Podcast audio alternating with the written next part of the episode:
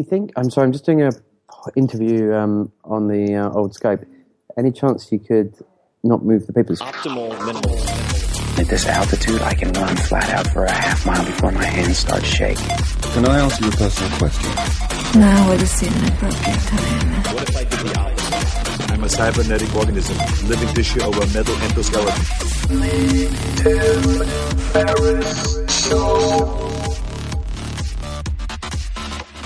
This episode is brought to you by Athletic Greens. I get asked all the time what I would take if I could only take one supplement. The answer is invariably athletic greens. I view it as all in one nutritional insurance. I recommended it, in fact, in the four hour body. This is more than 10 years ago, and I did not get paid to do so. With approximately 75 vitamins, minerals, and whole food sourced ingredients, you'd be very hard pressed to find a more nutrient dense and comprehensive formula on the market. It has multivitamins, multi mineral greens complex, probiotics and prebiotics for gut health, an immunity formula, digestive enzymes, adaptogens, and much more. I usually take it once or twice a day just to make sure I've covered my bases if I missed anything I'm not aware of. Of course, I focus on nutrient dense meals to begin with. That's the basis. But Athletic Greens makes it easy to get a lot of nutrition when whole foods aren't readily available. From travel packets, I always have them in my bag when I'm zipping around. Right now, Athletic Greens is giving my audience a special offer on top of their all in one formula, which is a free vitamin D supplement and five free travel packs with your first subscription purchase. Many of us are deficient in vitamin D. I've found that true for myself, which is usually produced in our bodies from sun exposure. So, adding a vitamin D supplement to your daily routine is a great option for additional immune support. Support your immunity, gut health, and energy by visiting athleticgreens.com slash TFS. You'll receive up to a year's supply of vitamin D and five free travel packs with your subscription. Again, that's athleticgreens.com slash TFS, as in Tim Ferriss Show. athleticgreens.com slash TFS. The comfort of your favorite seat is now your comfy car selling command center, thanks to Carvana. It doesn't get any better than this. Your favorite seat's the best spot in the house. Make it even better by entering your license plate or VIN and getting a real offer in minutes. There really is no place like home. And speaking of home, Carvana will pick up your car from yours after you finalize your offer.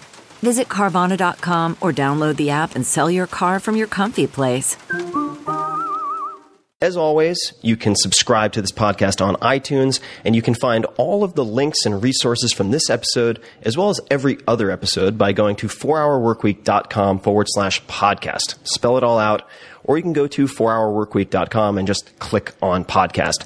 Feedback, if you have feedback, I would love your thoughts, anything at all, who you'd like to see on this show. Ping me on Twitter at tferriss, that's twitter.com forward slash T-F-E-R-R-I-S-S, or on Facebook at facebook.com forward slash Tim Ferriss with two R's and two S's.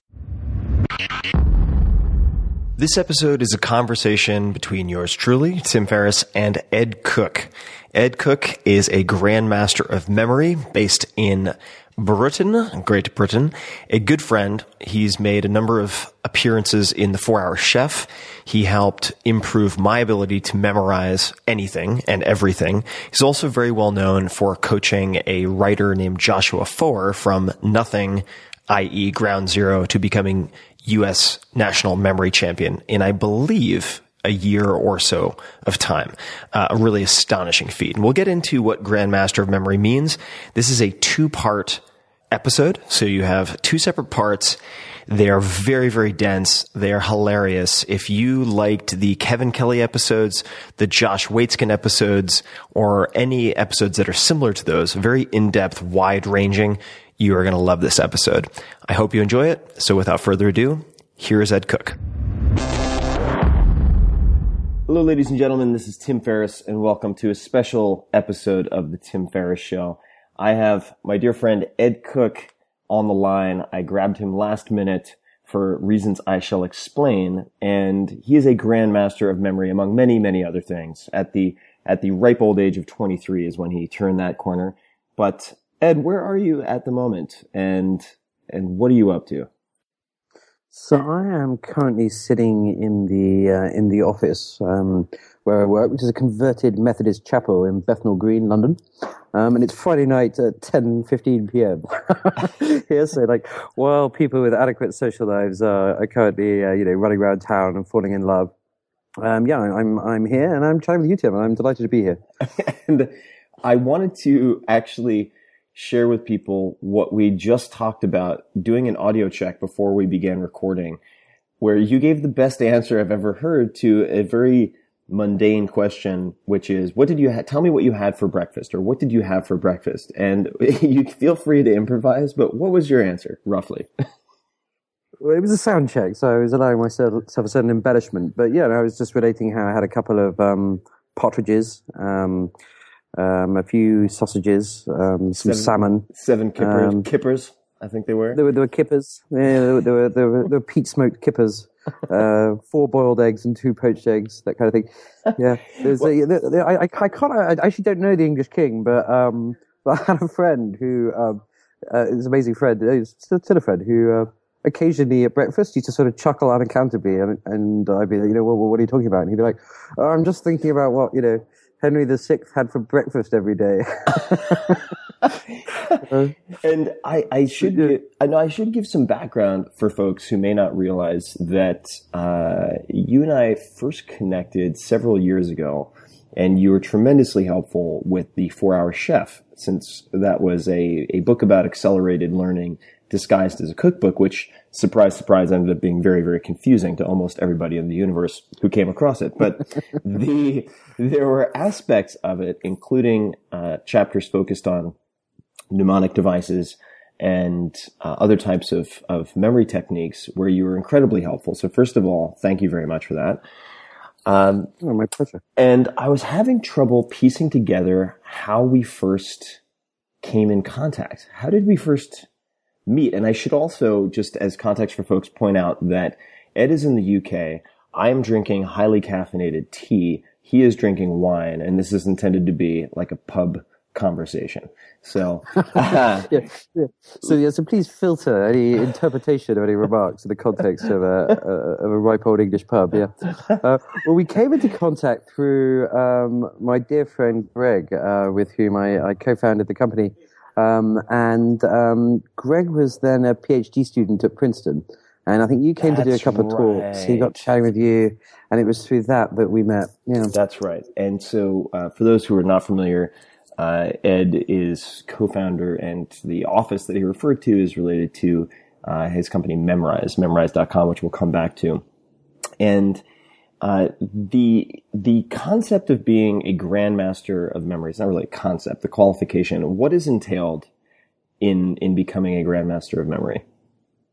So um, yeah, so so I think I'll, I'll- I'll explain that first, and then we can discuss a little bit um, just how stupid a term it is, um, and what a marvelous device for kind of you know uh, either ending a conversation or beginning one at a bus stop. But yeah, so um, Grandmaster of Memory, it's a kind of title given out by the uh, the World Memory Sports Foundation, and and basically you have to be able to remember um, a one thousand digit number in an hour, a pack of cards in under a couple of minutes, and then ten packs of shuffled cards in an hour. So it's um, so it's it's three parts of the World Memory Championships which determine uh, whether you can get this title.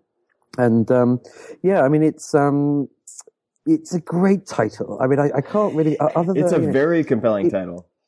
you know, just like you know, the number of times you know I've been in the kind of losing situation in nightclub, you know, outdanced. Um, you know, I, you know, I'm not a symmetrical person, Tim, um, and uh, you know, sometimes my visual allure kind of understates the the value of conversation with me. Anyhow, uh, so this is sort of like I mean, just you know, just I said, what's your problem? It's like, sorry, I'm grandmaster of memory. It's like, okay, well, you know, let me buy you some champagne, and then we can talk further about this important qualification.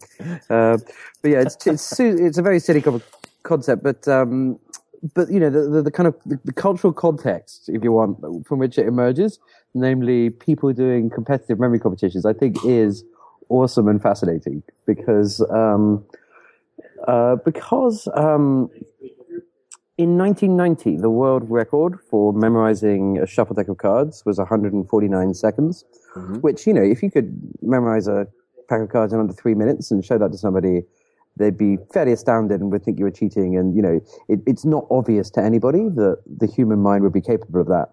Um, and I remember I was very proud, um, you know, 10 years ago when I um, first broke a minute. I, I was like, oh my goodness, this is extraordinary. Anyway, the world record now is 21 seconds Wow. for the memorization of a shuffle deck of 52 cards. And you sort of think, well, obviously, you know, people presumably um, haven't got like uh, four times faster brains than they did um, um, only 24 years ago. But the reason for it is, is that there's been this competitive culture in which um, there's an objective measure of mnemonic speed, if you like. And over the last 10, over the last sort of 20 years, people have on each year done their best to outgun their rivals in the memory scene and then very openly and freely shared the techniques and hacks they've used to be able to optimize these, you know, fairly arbitrary but nonetheless kind of interesting processes of, you know, memorization. And, and the result has been an absolutely continuous linear increase in the amount of stuff people can remember across a very wide range of disciplines in a sp- particular amount of time. So this is true of like names and faces, random strings of words, crazy, like abstractly generated images, all the stuff people have been able to think up to test people's memories with.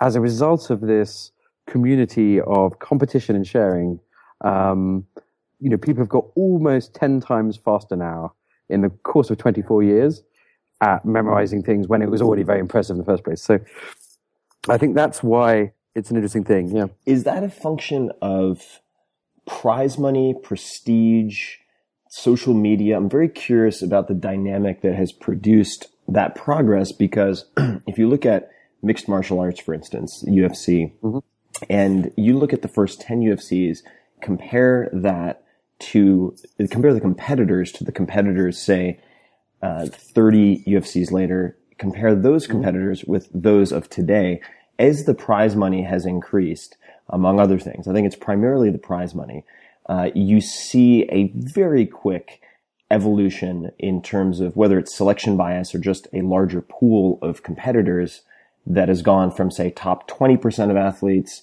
in the United States to top 10 to top two. And you're just looking mm-hmm. at, at mutants in many cases now. Uh, not Yeah. to, not to detract from their tactic, not to, not to diminish their Yeah, not to- fine you know, manners and Yeah, like, right. general affable. Yeah.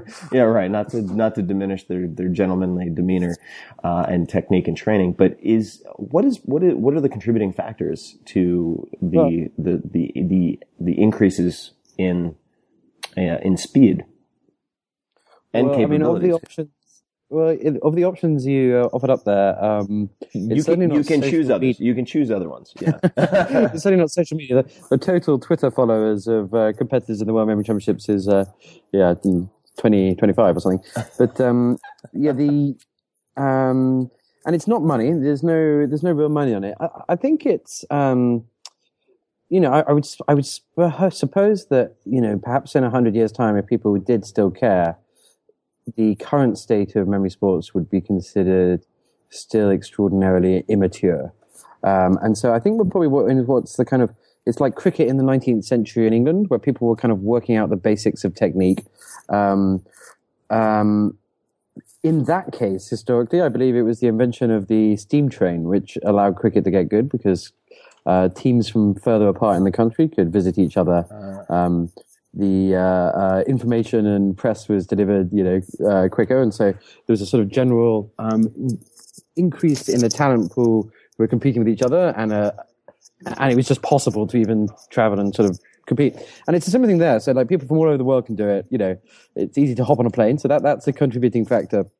Um, but I think fundamentally the motivation is um, that it's just so cool winning or doing well in the World Memory Championships that it's purely uh, it's purely a kind of um, slightly comic form of status, I think, which drives it, as well as the fact that, of course, it's it's phenomenally interesting to um, take something which every single person there would never imagine they were capable of doing, and push it and push it and push it to to see how well it can be done.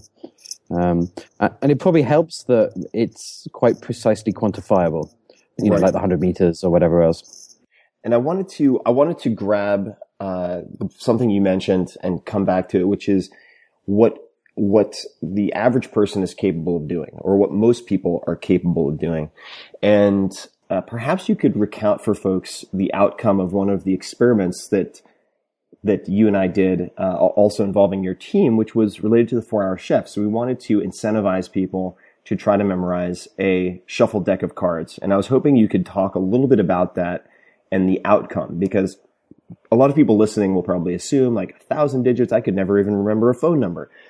I couldn't remember 20 numbers and they underestimate what they're capable of doing. So I would love if you could just perhaps rec- recount the results of the experiment that we did related to the book launch.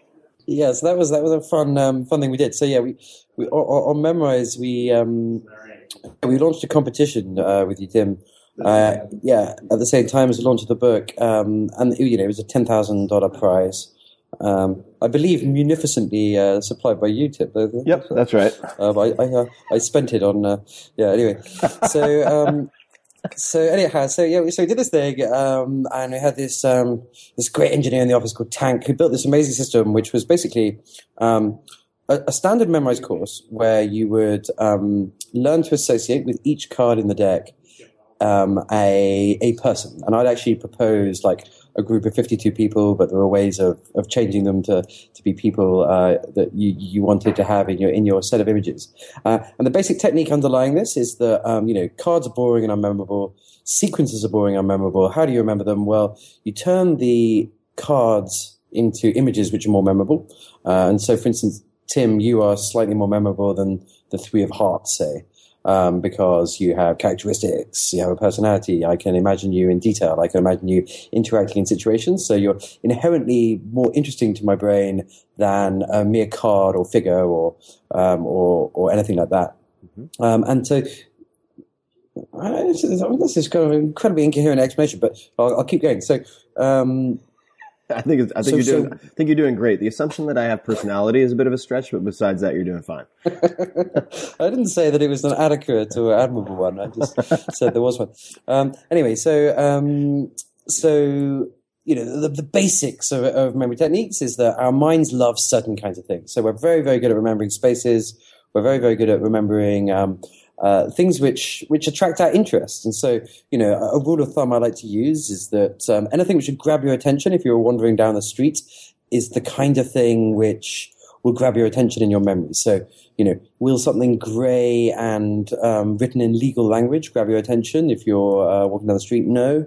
But will a kind of a small elephant being attacked by lemurs attract your attention? Yes. You know, will a uh, spectacular, lissom, naked woman attract your attention? Perhaps. Will um, a um, bollard do so? Probably not. And so it's the same thing when we kind of perceive within ourselves, which is to say, when we remember that the vivid, interesting, emotion grabbing things. Uh, again, Tim, I'd like to clarify that you don't evoke vivid emotions, particularly. I mean, I mean, I just taking you as an example. anyway, uh, but anyway, these things, these things grab our attention. So the art of memory is basically transforming information which is not interesting into forms of information which are interesting. And for a pack of cards, the technique which I um, I use myself um, and which is very popular in the memory community is to take each card and then rote associate a person with it. And and you know if you go with personal association, you can do this very quickly. It takes like an afternoon for a normal person to, to associate with 52 cards, 52 people, and then having got that code, which is a bit like a language really. Like you think of it as a language. So you know if I say hola to you, you'll say oh hi Ed, and you've just learned an arbitrary association between some letters hola and um, a meaning, you know, hi there, sort of thing. Uh, and it's just like that with the cards. It's like it's like a very very small language, fifty two words. And so when you're going through the cards, you um, you imagine the the people you've associated with the cards instead of the cards, and already it's massively more interesting. And the second thing you do to tackle the sequence, which is difficult to remember because it's just a bland sequence, is that you string these people who are standing in for cards into an amusing story. So you uh, you might begin at your doorstep, and you know there's Tim Ferriss, and he's he's desperately uh, you know trying to impress uh, the Queen. She's not impressed, and then slightly down the road we've got like the Pope, and he's chatting with Ed Snowden, and and you know these these people are standing in for cards, and because um, Tim's trying to impress the Queen, it's kind of funny. You know, kind of there's a kind of colonial, perverse humor vibe, um, or whatever, and it's just more interesting than Three of Hearts, Seven of Spades kind of thing. Anyhow, so that's the basic technique. So going back to your original question, we we put together a course on Memrise, which helped people make these associations, and so that you know people would play on that for an hour, and they build up this vocabulary of ways of thinking about cards, so they're just more interesting, more vivid, uh, so that they attract more emotion, and so that they're just generally more memorable. And then um, we proposed a technique very famous in the uh, memory kind of community, which is to sort of imagine them going around a space. And actually, for your blog, Tim, I remember embarrassing myself on my local street in a snowstorm, trying to wander around, demonstrating how to place images in space. I was like, "Oh, look up there! There's." you Oh, I remember yeah, that. I there's a- remember that. I remember that very closely. Yeah. Yeah. So people people can search for Ed Yeah. Cooke, Cooke Cooke Cooke with the knee on the blog to find that video. Yeah. Uh, anyhow, so um, so we did the competition. Um, so people learn the technique and they could practice with this cool um, system on the on the website. And um, what was astonishing was that you know a few thousand people entered. You know, most people um, like basically couldn't be bothered and gave up quite quickly. But but but basically anyone who did persevere and actually just learn the images and then start practicing, um, many of them got really good really really fast. And um, the girl who ended up winning it, um, who whose name is Irina Zayat, she's a um, fabulous young lady, a programmer who um, who uh, lives in the Ukraine. I tried to recruit her for Memrise. Actually, she was sort of only dimly interested. But anyway, she um, she um, did it in about four days. uh, so she just like sat on her computer and practiced a thing. And then within four days, she basically nailed it and could do it under a second. And, and then at the Memrise Christmas party um, that year, we, we piped her in live on Skype to prove that she could actually do it and wasn't cheating. And so there's a party of about 200 people cramming into the church. You know, and scenes of unbelievable debauchery, Tim. Uh, I, uh, I Eyes, shake eyes, as I eyes wide, eyes wide shut. Uh, one of the Yeah, well, yeah, it was the- Yeah, it was that, but with better chat, you know, and, and better lighting. Uh, anyhow, um, yeah, and so she just nailed it again, live on Skype, um, under the pressure. We we told her, I think that that was how she could actually win the prize, and um, and that's kind of a, just a nice example, you know, like it's um, it is very doable. And um, I had a I had a kind of another interesting experience with um, where I met a I, I- went to the US Memory Championships, I think in 2005 with um with my friend. so so uh, this is a bit of a sort of diversion, but I'll tell the anecdote. So I, I got this friend called Lucas, who's from Austria, uh, and from Vienna, who is um, uh, an absolutely hilarious and wonderful fellow. Who um, before we'd done this, uh, we'd been contacted by Channel Four, and they were like, "We're we're just interested to hear how how memory athletes train." And um, I, I I've always been a bit suspicious, to be honest, of the concept of sort of self hacking. You know, I- I've never been quite quite clear whether that's something I really want to do in my life. But anyway, so I I, I sort of said, well, you know, like we like to go to high altitude and um, go into complete seclusion, and I was kind of channeling an image of Ricky Hatton, the boxer, you know, going into the mountains and sort of going through some anyway, they, they were like awesome. so anyway, Lucas and I we headed up into the mountains. And we um, we we put on as a sort of comedy show, uh, and this can be found on YouTube actually. But a um, a kind of image of what a mental athlete's training program would look like. Lots of sort of press ups involving claps and um, competitive um, boxing style mutual recitation of binary numbers and stuff. Anyhow, so um, it it's, it's it's a kind of it's a minor for, for the sort of twelve or thirteen people who um, in your in, in your listenership who um, who think that.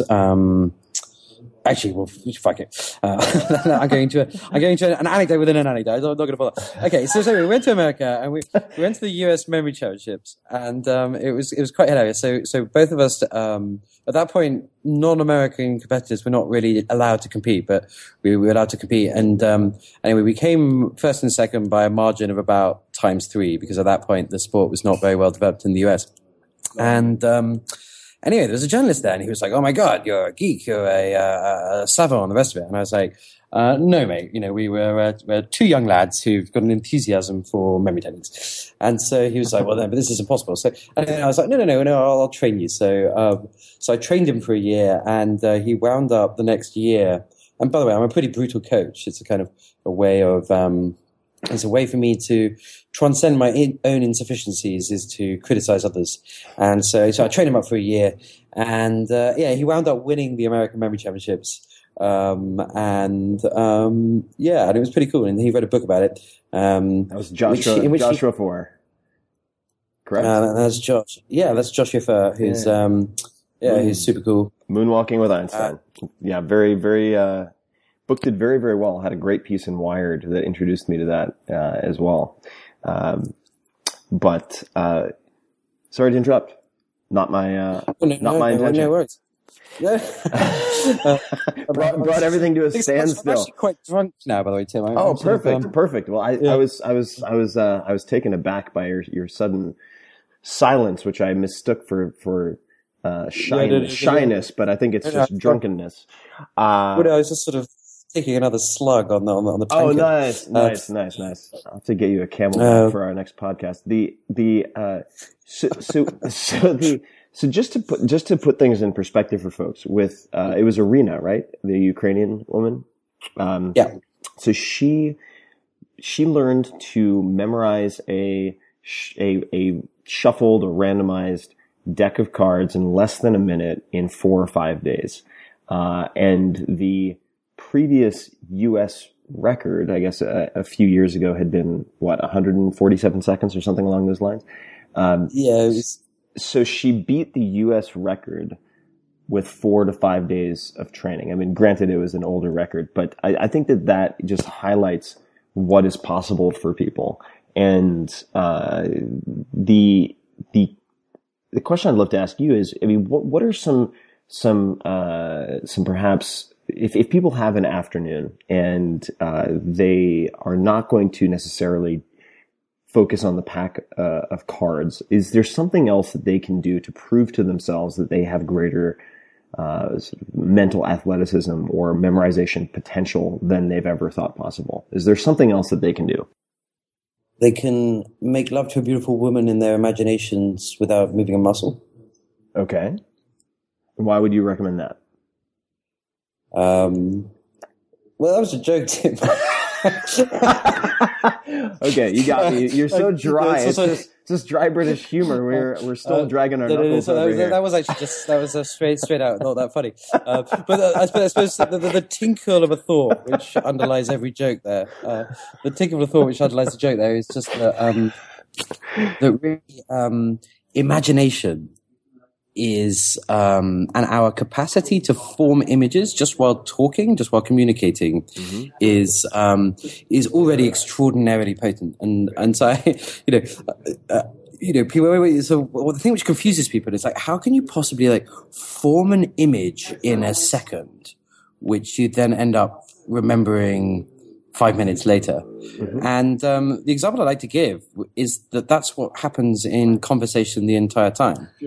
So, you know, if I say to you, um, I might just describe my office to you, Tim, and we'll actually test your memory. I know, I know that you're sort of um, getting on a bit and um, uh, getting getting a little a little long in the Yeah. tooth. Yeah, a little bit, a little bit sort of uh, doddery. But, um, but yeah, so if I describe the office, we've got a, quite a colourful office. So I'm I'm going to kind of, I'm going to begin where I am. And in about um, 15 seconds, I'm going to describe to you the sequence of objects I'm going to see, and I'm going to make it a bit more vivid by imagining myself as an amusing character, kind of leaping around. So, like, let's say that I am. Um, can you? Can you? Why don't you name the amusing character, Tim? Uh, using Mortimer. Mortimer. Okay, so I'm Mortimer, um, and I'm yattering into a laptop, and then I take the bottle of wine right by me, and I fling it into the wall where there's a picture of 25, I don't know what they are, maybe let's just say Yakuza in sort of jock straps and tattoos, Japanese men, um, or a picture of them on the wall, and then I jump round, and there there's, there's a hammock, and in the hammock there are um, two lambs. Um, this is not true, by the way, but anyway, two lambs eating cheese, um, and then you jump over the hammock, and then then suddenly there's a grand piano, and there's a young man playing Chopin, um, and he's uh, chopping away at the piano, um, and then move over, and there there's a swing. So he goes from the piano to the swing. There's Mortimer, and the swing is covered in pink roses. And if you kind of trace up the swing um, up the rope, you'll see that at the very top there is a a, a model of a rhesus monkey just dangling from the top of the rope jumping back down, you land on the kitchen table where four people, four uh, unfortunate Memrise employees, are just trying to sort of have a quiet evening in, um, you know, reflecting on the on the vicissitudes of life. But they're by the big Aga, the big metal oven, and um, the the metal oven is emitting uh, heat, and on the Aga there is a pot full of um, spoons. Okay, so that was um, an incoherent narrative lasting about 45 seconds, I'm guessing, uh, in which I uh, mentioned Mortimer's, Mortimer's little adventure. And, um, and you know, the first thing I'd say to your listenership is that just merely by listening to that, you've followed it, you've formed images at the speed of talk, which is, you know, one or two images a second, and you've strung that into a coherent mental concept, or incoherent one, you know, I, I'm drunk, come on, calm down, guys. But anyway, you, you strung it into, into a coherent mental concept in a, in a spectacularly small number of seconds. I mean, it's absolutely phenomenal if you think Yeah. that it's even possible to follow that. Uh, but anyhow, Tim, we're gonna we're gonna now going to test you. So I'm on my laptop. Yep. Mortimer's there. and He's looking at the laptop. What happens next? Uh, he grabs a, a bottle of wine, which is right next to him, throws it into a picture on the wall, which has 25 Yakuza in jockstraps with tattoos. That's superb. Yep. And then uh, I'm having a bit of recency primacy here. And then um, Yeah. af- af- after that, um, I want to say there are, two, there, there are two lambs in a hammock. That's correct. Yep. And uh, I don't recall what the Eating, yeah. eating. Yeah, that's what they they're eating cheese, if I remember correctly. Yeah. And then Very good. uh, then jumping out of the hammock to a, uh, I believe it's piano. After that, there's a gentleman playing Chopin and chopping away at the keyboard, which was very clever of you to use the ch twice. That helped. Uh, and then um, uh, then from there we we we get to a swing which has is covered in pink roses and oddly enough has a model of a rhesus monkey hanging at the very top of it. Yeah. Uh, and when Mortimer jumps off the swing, he lands on a, a kitchen table where there are four memorized employees just trying to go about their business, and it's very disruptive, quite obviously. Uh, and there is uh, then next to them a. This is where I got tripped up a little bit. Um, the the auger on the stovetop. I don't know what an auger is. Uh, Uh, so, so, uh, so it- this is this but, there- fantastic. but there's a Yeah. pot on top of whatever an auger is with spoons in it, and then that's the uh, And that- the curtain falls, and that's the end of the Mortimer show, as I remember it. That's so it's so well done, Tim. So yeah, I, I, just to sort of articulate what you've done there. So you've gone laptop, bottle of wine, Yakuza, twenty five of them, jock straps. So we're up to about six items: hammock, lambs, cheese, piano, Chopin, chopping, swing, pink roses, recess, jumping off, landing, kitchen table, memorize employees. Aga, even though you didn't know what an Aga was, it is, by the way, um, this rather marvelous kind of European oven, which is basically a um, a one ton block of iron permanently heated, um, which acts as central heating and as a cooking mechanism, um, which is what, and, it, and on top of that, there was a pot with spoons. It says, you know, it's 20 things you've correctly remembered in sequence there, just really by dint of understanding human language. Which you have successfully uh, recounted in order, um, and for that the uh, the narrative helps. But it just kind of gives gives one an insight into how these aren't um, in the same way that, say, for instance, firing an arrow through a um, a blackbird, you know, which is flying through the sky, is like a skill you almost have to learn. You know, on the on the top of basic motor skills, but you have to learn it very, very specifically.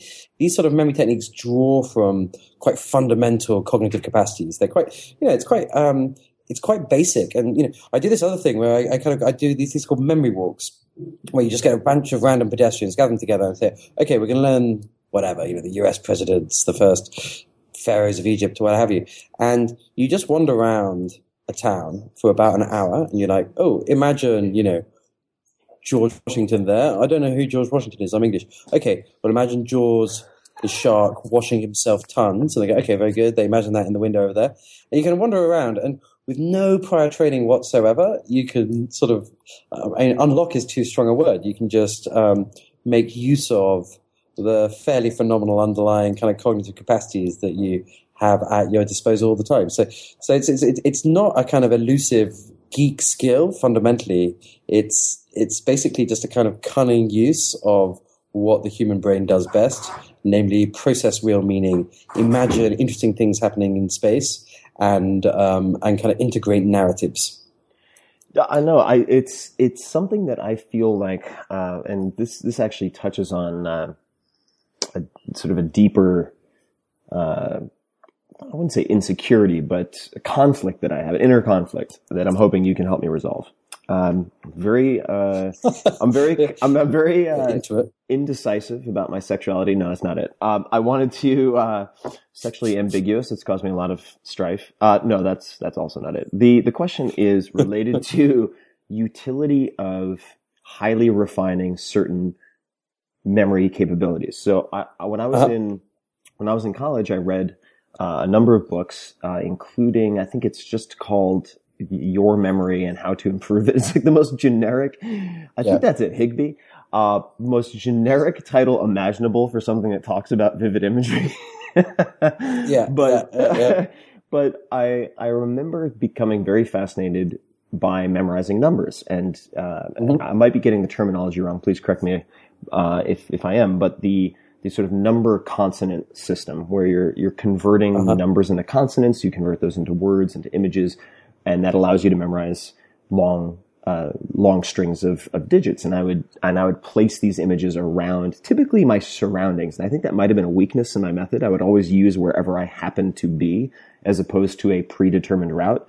Uh, the the only benefit to that method is that I I- when I when I would play this game with people, and I would typically have them pull out a, uh, a five, uh, a single, and a twenty dollar bill. So I'd have them pull out bills of different denominations, and I'd memorize the serial numbers on those different bills, and then I'm sure you're the center of the party, Tim. Oh yeah, it was. It, it, I wasn't fast enough to make it really exciting. I was like, okay, cool, Yeah. give me five minutes, and they're like, what? Okay, this is really boring. Um, but what was really fun about it is I would memorize these numbers. They would they'd be like, oh wow, it's amazing. And then I'd do them backwards. Oh my god, that's amazing. And then, uh, but it only took a, a really a week or two of practice to get to that point, and I'm and I'm so confident that almost anyone can do that. The what was fun about having the the loci i mean the, the locations dependent on where i was sitting at the time is that very often i could bump into that person a week later and say hey you still have that five or that single or that 20 i can i can give you the serial number and i could remember it because i had so many distinct locations which was kind of a fun trick. Yeah. um, but the it took a decent amount of effort to get good at that. And what I'm wondering is, uh, are, do you find that there are any particular mental exercises that have a high degree of carryover to other areas or that have more utility than others? Because there's there's so many different kind of party tricks that you could develop or competitive capabilities. Is if you had to pick one that you think people would get the most out of, is is that even a, a possible? Is that a good question? But I think about this because it does take time to sort of main, for me to maintain a high degree of proficiency with these things. Right. Um, I, I think that, I mean, I wouldn't necessarily recommend to, you know, anybody with um, a rounded social life to get too deep into the, uh, the number memorization stuff. But I mean, for, for me, um, the, the interest in memory techniques kind of, um, is, I guess, you know, emerges out of a much more general, um, interest in consciousness and sort of, um, yeah, the um, the curiosities of having a mind of the character that we have, and um, to the question, um, you know, what is the most generalizable, useful um, concept? Not maybe requiring practice that one can draw out of um, the the theory and sort of history of memory techniques. I think I'd give two answers. And the first is um, you remember things which ignite your imagination. Um, and we all know this in our hearts. You know, you know, if you're really into soccer or football, as we call it here, you know, you might be a, a, a, a pathetic kid at school, but you might be able to remember something like, you know, if you actually added it up, 12,000 distinct football results, the equivalent of a kind of medical degree uh, in terms of scale of information. It's because you're interested. And so um, I think a lot of people um, are kind of embarrassed about uh, the characteristics of their mind, that, you know, about the things that they have a greater tendency to remember, uh, the things which they feel they need to do to really wrap their mind around a topic. And so the, the first thing would just be like, the most um, the things which um, you find stimulating and interesting are the things you'll remember, and don't censor yourself in finding what those things are and allowing yourself to kind of uh, experience information in that way. Um, and so I'll try and make that concrete. You know, um, I think that um, a lot of people will be reading some nonfiction book about economics, and it will sort of ignite in the back of their mind the idea that this is actually a bit like their friend Al.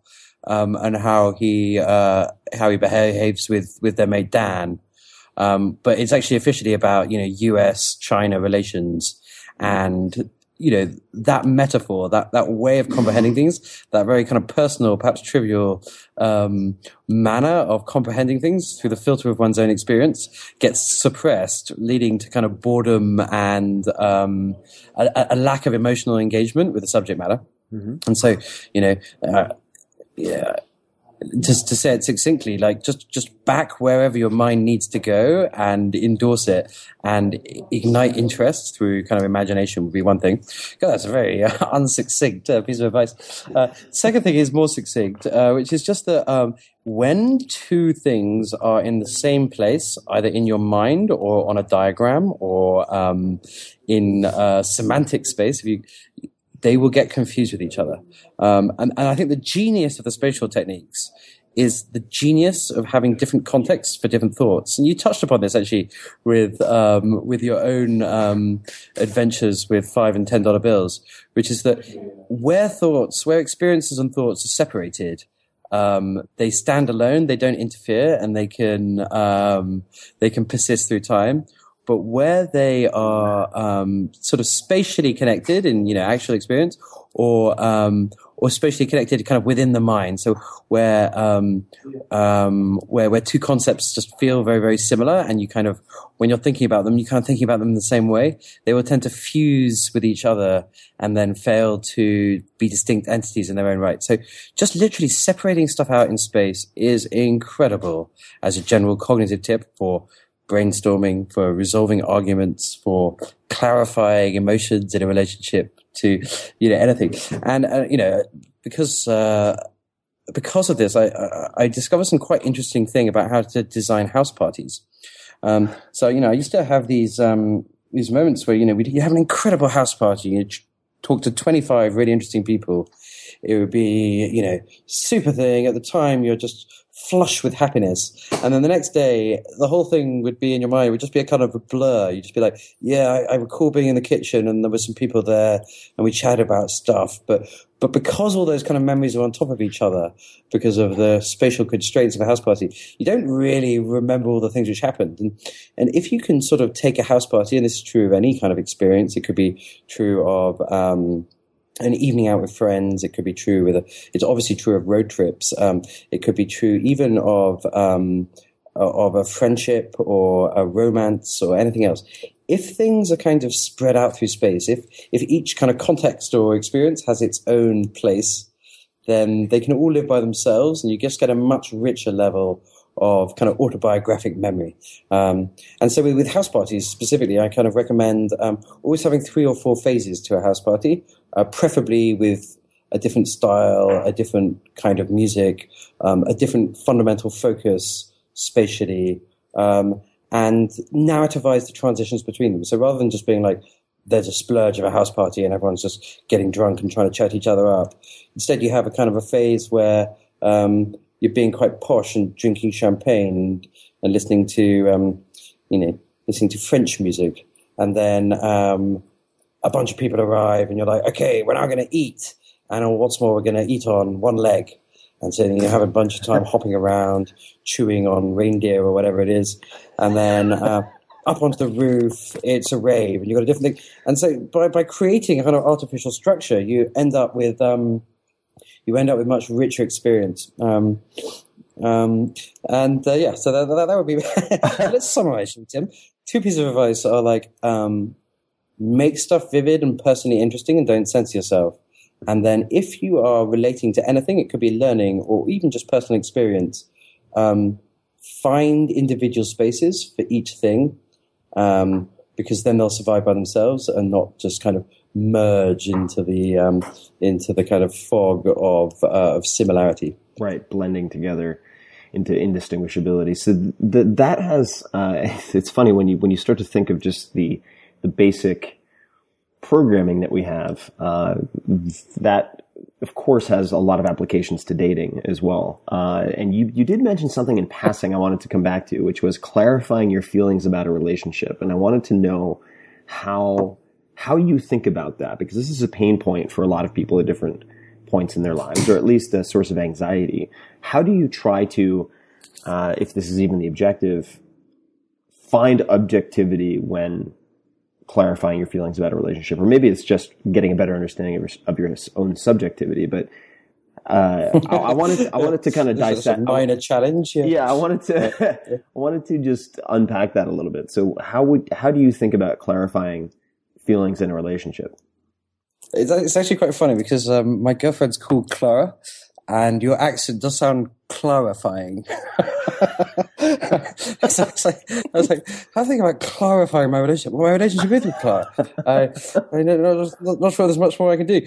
But um, but anyway, so um, I mean, I, am definitely not Tim a uh, relationship guru, but I mean, I, am happy to freestyle on this subject because I think it is fascinating and it is a lot of it's a big source of pain, and you know, and it's also it's and it's not just romantic relationships; it's also um, you know creative and personal relationships and relationships with friends, and um, and uh, you know, I, have uh, I've suddenly sort of um, thought about this a bunch because one of the surprising features of adult life, alongside like um, not being competent as you always assume you're going to become competent or whatever. Uh, and, um, uh, and the fact that sort of, um, that you are actually going to become an adult, which is kind of, you know, obviously when you're 18, you know, it's a pretty abstract thing. And you kind of, you know, aging is a kind of comic, um, encounter with something you can conceptually deny with certain futility.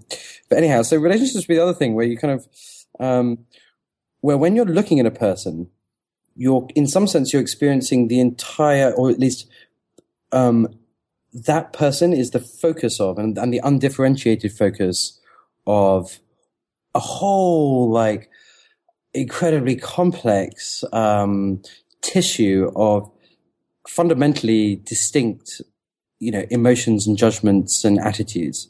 Um, and so you know you find yourself in a relationship you know in, in an argument say and you're like well um, and you basically you you come from an emotion. You come from an emotion, which is like you probably don't perceive yourself, and you're thinking like, I don't um, feel very happy about what's going on, sort of thing. Mm-hmm. Um, and the tendency is to map that against basically whatever springs into your mind, um, or whatever the person is is telling you, or what the situation is. Uh, and so, you know, this is why like someone's late to a restaurant and someone can go absolutely mental about it. And of course, it's got nothing to do with being late to the restaurant. It's part of a whole load of other stuff, which is not, not directly the same thing. Um, and so, yeah, so for instance, I, I would narrate um, an, an, argument that, that I have had, which turned out to be um, amazingly stupid. Um, Actually, I'm not sure. Now I actually think about what this argument was about. I'm not sure your timorous readers really want to, listeners, sorry, uh, oh, no, uh, really want to hear this, about it. This is good. I want to hear about it.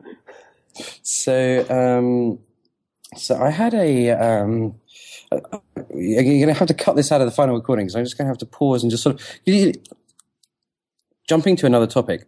One of the fascinating things about language is that when you begin a sentence, even if you sort of have a, a intimation of how the sentence is going to end up, you've actually got no knowledge of where what the sentence particular formulation is going to be. So you, as you initiate a sentence, you have kind of like uh, oh something interesting to be said with a particular kind of internal mental urge, and the words begin to come out, and you kind of shepherd it in a slightly chaotic fashion to the end of the piece of meaning you had implicitly wanted to emit at the beginning of the sentence, but which is not like consciously before your eyes at the beginning. It just kind of, it's like a seed which becomes a tree. The seed contains the tree, but the seed doesn't look like the tree or whatever. Mm-hmm. Um, well, a similar thing with anecdotes. Um, you know, you, I think, oh, this is a really good anecdote. Best, best tell Tim about this anecdote. And then, um, actually the anecdote is not actually before your eyes and so i have to take a quick time out just to see where this anecdote is actually going to end up no problem yeah, you know um, I can give you, if you'd like a uh, a respite or a, uh, Yeah, a thanks, pause, yeah. I can ask a Uh-huh. few other. Uh, and this, and uh, I might forget to come back to it, so we can also do that. Um, but uh, I, I would like to come back to it. But I'm, I could, I could hit you with a couple of rapid fire questions if that would take the pressure off. Okay. When you think of the word successful, who is the first person who comes to mind, and why? Um, so I think of the German poet Goethe, um, who um, and so. But uh, actually, this is this is a good, this is a good topic, and, and I'm by the way very happy to return to the previous one because um, they're both interesting. But um, but I, I I'm quite suspicious of um, um, the concept of merit. So, like, it seems to be like one of the guiding, if you like, philosophical assumptions of, um, you know, and, and I think actually, especially like Western American, Californian um, culture, that merit is the correct thing to drive outcomes in humans' lives. So, you know, if you try hard and, you know, work your balls off and you're inherently really talented and you're not benefiting from, say, you know, inherited wealth or whatever, then the success and happiness and whatever else, which might supposedly emerge from that, is justified. Um, and, um, and and in fact, Tim, you know, you um, you know, you write books in some sense, and you know, and you're you're interested in you develop the concept of improving as a person, of um, of finding kind of powers and talents and um, and possibilities within yourself. And this is kind of an inherently attractive idea, right? And it's very difficult on the face of it to say, well, actually, you know, the, there's a problem with this. But uh, and I'm not saying not saying there is, but but you know, merit is kind of a fundamental assumption of of um, of goodness. Um, And the merit is asso- and the merit is associated with effort. I guess I just want to define. Um, uh, well, so merit. I think the noble concept of merit is associated with effort. So it's like um, if you do something really incredible and you've tried really hard, that that success is something you deserve. We we Right. think of that as like morally justifiable, um, which is kind of problematic for sociological reasons, but also problematic for kind of uh, and the sociological reasons being some people have you know the opportunity and situation to express their talents kind of thing. But it's also uh, problematic because you know you just don't choose your merits. Um, and so you might say okay i don't choose my merits um, but actually i do choose them because i trained really hard and i learned about how to improve myself and i expressed discipline but again, the underlying capacities which allowed you to find the time to train hard and control your discipline, these aren't things you choose. And, you know, and so, so, the, so almost all of our kind of, um, our culture of admiration for people who do really well is based on this kind of implicit moral idea that people determine their own outcomes.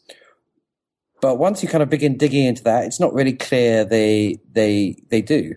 Um, and the second part of that is, um, you know, what are the kind of categories and concepts with which we use to kind of determine merit? So, like, um, you know, I'm always really struck by the fact that um, that um, that, for instance, in our society, there are people who are um, have a level of genius for artistic expression and um, other things which aren't kind of commercially valued. Um, and therefore aren't really culturally valued, except in extreme cases. Um, who are, you know, are earning like seven pounds an hour working in a cafe. Um, they have a mental world and range of learning and sophistication of perspective, you know, which is enormously rich and like obviously comparable with, and in most cases, in many cases, like, you know, superior to, according to a different perspective, someone who's like really good at coding and commands $200,000 a year and has high status and so on and so forth. Um, and, you know, in that case, there's a kind of a, a c- kind of capitalistic, I guess, reason for ascribing merit to one person over over another. Um, but you know, you change the perspective even slightly, and um, the merit flips completely. And so the, the the whole kind of concept of merit um, does depend on these kind of background thoughts about about what is valuable, which is kind of often problematic. How would you Um, flip the How would you flip the perspective with the artistic barista versus the coder? Also, one one example, one different paradigm would be like um, towards richness of experience. So, um, which um, you know, which people's mental lives would make for a better novel. uh, and so, you know, I, I'm not sure if that's uh, whatever. Or, or you could say, like, you know, effect on the environment. You know, someone who's super dynamic and successful and the rest of it will tend to fly around and create capital and spend the capital and generally heat up the world economy, which will generally heat up the world and so on. And so, you know, we, we, we have no way of tracking the kind of externalities of human action, either um, in terms of karma, i.e., the emotions of the people who surround and come into contact with them, or in terms of, say, environmental impact, because we can't track them. And even if we could, we, uh, we might not. Um, we don't, so these aren't, these aren't metrics which we could, can tune into, right? Um, and because they're metrics we're not, we can't tune into, we just kind of assume they don't really exist. Um, and they they have no real influence on you know um, a changes in behavior, but b you know what as a society or culture we find easy to admire. Um, so how did how did Goethe make you think of merit? just like Jesus, man! I'm just asking a simple question. And you've got a yattering on and some sort of like half baked left wing nonsense. Okay, uh, well, Goethe was just like um, I know you. I know you hate Ayn Rand. That's fine. Um, what do you think of Goethe? No, no. so Goethe, um, so Goethe's really cool. So he's like, um, at the age of 25, he, um, you know, as a teenager, he's sort of, um, falling in love the entire time and writing poetry to his friends and so on. At the age of 25, he, uh, writes a, um, novel which kind of, uh, is of you know extraordinary brilliance. It's called The Troubles of Young Werther. It's this wonderful um, story of a young man who um, who um, falls in love and um, it doesn't really work out so well. And as an aside, Goethe wrote this book by locking himself in a hotel room for three months, imagining his five best friends on different chairs, and then discussing with his imaginary friends different possibilities of plot and so on and so forth. Wow. Um, which is an example, by the way, of that spatial separation I was talking about.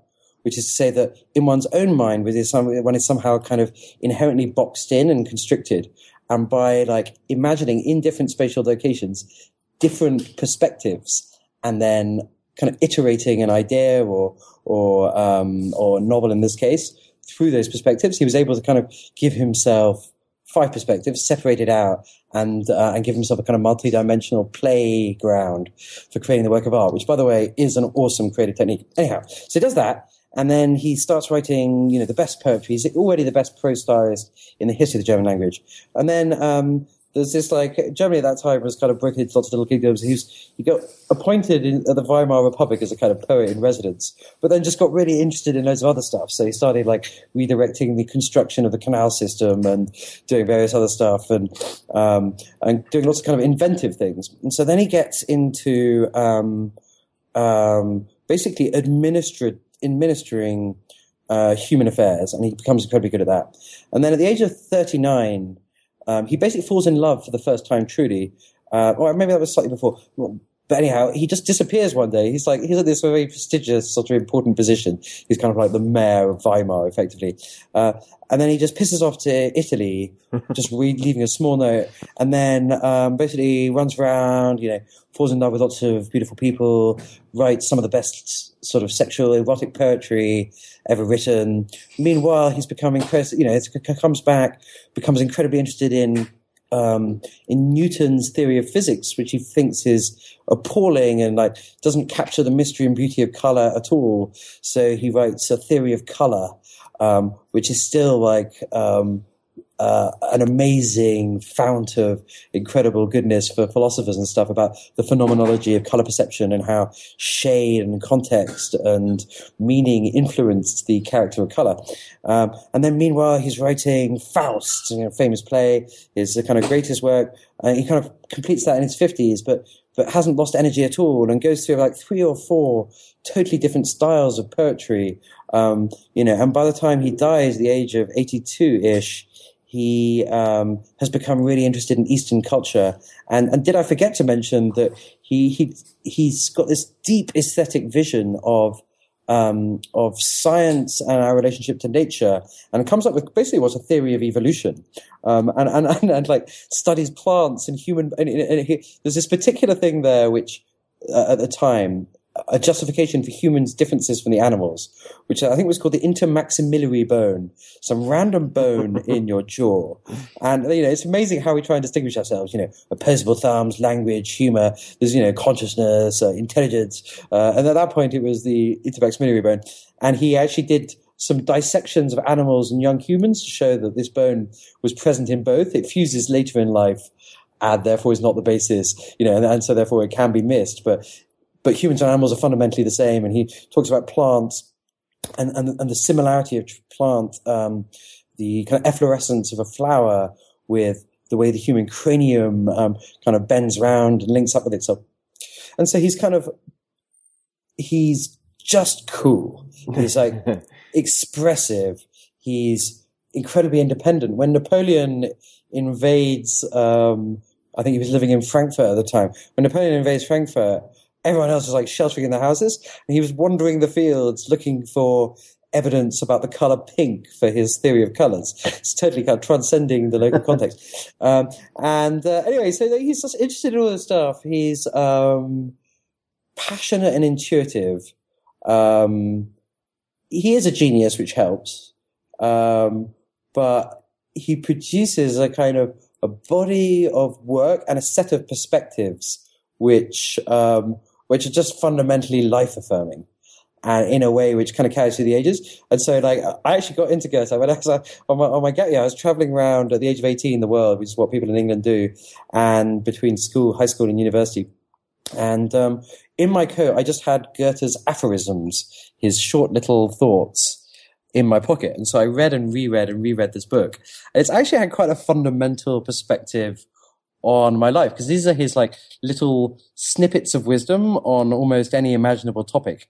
Um, and all of them are brilliant. You know, there's things like the company of women is schooling in good manners, or boldness has genius, power, and magic, or you know, uh, and then there were ones you don't remember in um, in um, their precise form, but which nonetheless act as little micro filters for interpreting reality. Um, and uh, anyway, so so he's had kind of a big influence on me. I mean, one of his quotes actually is like uh, something along the lines of, "There is nothing so depressing as um, someone who is heroic um, being praised by somebody who isn't, because when we praise people, we put ourselves on a level with them." Um, and so, so I was actually just trying to think of like a quote which related to this situation. And so here I am praising Goethe. And actually, as I'm describing Goethe, I'm kind of channeling a bit of his general awesomeness and feeling a bit better about myself.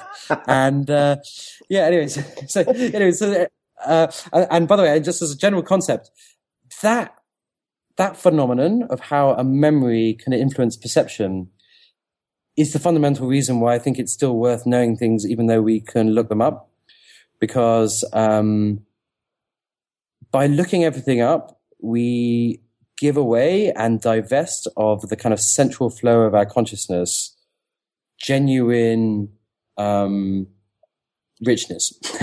you know, because it's by having, you know, it's by being able to recognize the difference between 20 different birds that you don't just perceive a bird, you perceive, ah, you know, a, a, particular variety of bird. And what on earth is it doing around here at this time of year? It must be lost. Perhaps the migration pattern's being fucked up by global warming. Whatever. It, it turns like pure data into connection with a meaningful world. And that's kind of what memory does. And, um, and so, and that would be kind of my general justification for, for, for remembering things.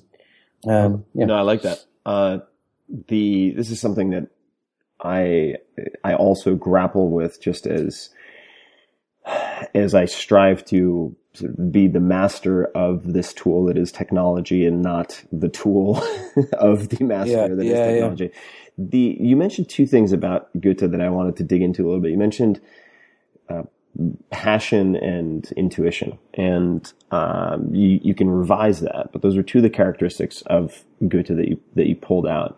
And one of the reasons that I I reached out to you uh, very much at the eleventh hour yesterday to see if you wanted to to chat and catch up and just record it because I thought it'd be fun for people to listen to is that been having a, I've been having a bit of a tough time with medical issues related to Lyme disease and other things, and uh, have felt a little a little down, a bit in a bit of a slump. And I find that you are always you always strike me as very and, and this could be an illusion, so feel free to disabuse me of this notion, but in a very excited, very passionate, very uh, energized, and I'm I'm wondering if that is something that you feel you've you've you've always had intrinsically, or if it's something you've developed, and if if the latter, and maybe it's a combination, you know, how do you strive to to encourage that type of state?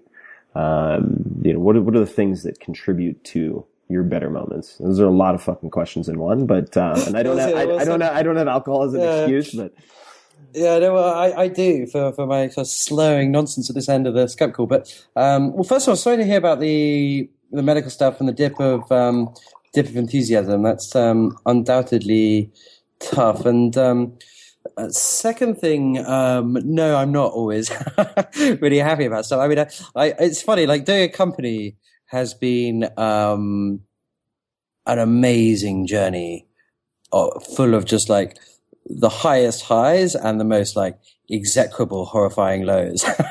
you know, uh, you know, because it's sort of uh, it's you know, I guess it's just life really, but um, everything you know, you start a company, everything turns starts out, you know, like oh, this is going to be absolutely incredible, going to do something amazing, everyone's going to love it, and it's all going to be beautiful, sort of thing, and then um, and then it turns out to be just like a much more complex human process than that, and you have um you know you have breakdowns in relationships with people you love.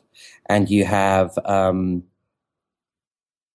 decisions you make where you subsequently realize that they were the wrong decision and it caused a lot of people some pain. And you have um, successes which are wonderful but which are compromised by the fact that they weren't what they should have been because anyway so so I, of course like anybody else like i'm um i'm uh a uh you know i have uh access to the full range of, of of of goodness and badness in the human experience obviously um i i am quite keen on life though tim like i do i do um and I and you I can do- sense that, yeah. So I'm I'm Uh, curious. I, I, I don't know where that. I mean, because I, mean, I, I guess I've, I am. I suppose it's also that I get my energy from the world and other people rather than internally. Like I'm, I'm, I'm very kind of um, uninterested generally in um, supposedly scientific assessments of you know personality and and so on and so forth. I I think that um, the reductive impulse is um, demeaning to humans. I'm also probably quite worried about what I discovered if I really looked into it. But um, but um, but I am extrovert, and I did read one thing uh, in my studies of cognitive science, which struck me as a fascinating piece of self knowledge, which is that you know introverted people tend to have a much higher internal level of energy, so that uh, proactive interactive in interaction with their environment isn't so necessary to keep them rewarded and interested and full of richness. And I am um, undoubtedly extroverted, so I absolutely love and gain huge energy from um, interacting with people and and so on and so forth. Um, and so so that's that that's kind of a personality thing. Um, regarding um, like passion, I guess it's um, this kind of might connect with a few interesting issues, but I think that um, that I suppose I'm I, I'm a dick, and so I hate doing things which bore me. Wait, did you And say I you're a basic- dick? Yeah, I mean, as in like Okay. you know, m- almost everyone in life has to like, you know, s- slop it up and just get on with things because things are great.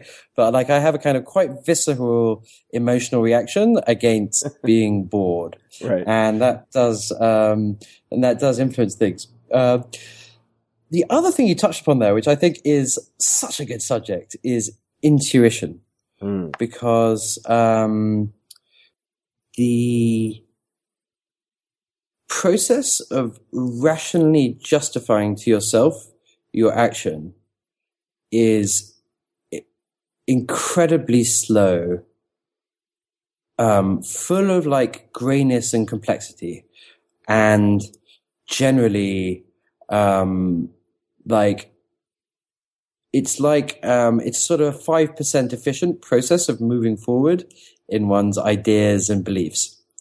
Um, because you know you're like, oh, you know, we should really do this in the, eh, you know, on Memrise, or you know, we should, or, or um, I think I, I, I think this girl is like the person I want to marry, but and then you, if you allow rationality into this, um, you end up with like um, a situation where all the energy is going in the wrong place. It's like, but on the other hand, you know, is she, is she, you know, is she really going to get along with me in old age? And like, what kind of person am I really looking to like connect with? And yeah, and I and so you know, you could you could sort of double question yourself to death on, on on most things. And when you know when life is really really good, one isn't like pissing around, like going, oh, I really, you know, you know, like, oh, you know, is you know, should I turn left or right out of the door today? You know, you, you end up as kind of existential Buridan's ass, stuck between a million possibilities and never really doing anything. Right. Whereas when things are going really well, you're just like, this feels right, might be wrong, don't give a shit. Let's go. and that is so energetic. Uh, and this is actually something, I mean, I've, I, I've really had a journey in this within the, uh, within Memrise, uh, because, um, because, um, like my intention with it actually isn't at all with, um, with helping people remember more effectively, which is the kind of thing you might do to a computer chip or, you know, you know, it's, it, that is a, a, an element in something much more interesting, which is like helping people feel like a genius or helping people love the world they're learning about or helping people just get pleasure out of their minds and the richness of their consciousness and learning. Um, and, and the, one of the things about like, as I think it's probably true in almost any profession with a startup, you've got this thing where you're like, you've got the, the, the push and shove between what happens in one month's time and what happens in 12 months time. And, um, and so a lot of the time you're like, well, um, yeah, this idea we've had would be absolutely incredible and would make people feel like geniuses. But on the other hand, it's not going to move any metrics for two months and it sounds a bit irresponsible and, you know, whatever. Uh, and so in the early days, for instance, I had this idea that, um, what we should, because you know we're fundamentally like a language learning site, um, and I had this idea that we should all get on a bus, like a converted double decker bus, and just go around Europe. You know, a lot of coders, designers, you know, the whole team, and just go on a fucking road trip around Europe, and and it would just be incredible. It'd just be the best idea ever, sort of thing. Um, and you know, we'd have learned so much about language, and it would have been an incredibly fun diverse, interesting experience. Um, and it would have been a wonderful way of getting PR and the rest of it. But on the other hand, and this is where rationality came in. You know, what the hell are you doing? You're supposed to be doing a startup. You're in a bus. You're driving around Europe. Um, where are you going to sleep? Um, exactly what function does this have for the product? You know, and so a million other things come in and you're like, well, and so that was, that was an example of where intuition was thwarted by a kind of banal kind of self-recriminating rationality resulting in um, i'm almost certain like a less interesting product and less fun now look at yeah. you bring up a really interesting uh, you bring up a really interesting set of questions and this is this is something that uh, at, at times i do better with at times i do more poorly with but i've tried to at various points in my life um, make increase the speed with which I make decisions. So if a if a decision is reversible and uh, non-fatal, then uh, I yeah. find my life is generally much better when I just do exactly what you mentioned, which is like left, right, who gives a fuck? I'm going right. It'll be fine. And if it's not, I'll figure it out later. And making these types of reversible decisions as quickly as possible so that you don't have a lot of cognitive burden and you're not sort of stuck up your own ass all the time. Um, but in the case of the bus yeah, yeah, yeah. and the business, let's just say, or uh, h- how do you balance the in, the intuition, which at some at, at, at, times can be an irrational exuberance, with the sort of pre- prefrontal cortex calculation? Yeah, yeah. Well, that's that's the question. That, that, that is that is the question.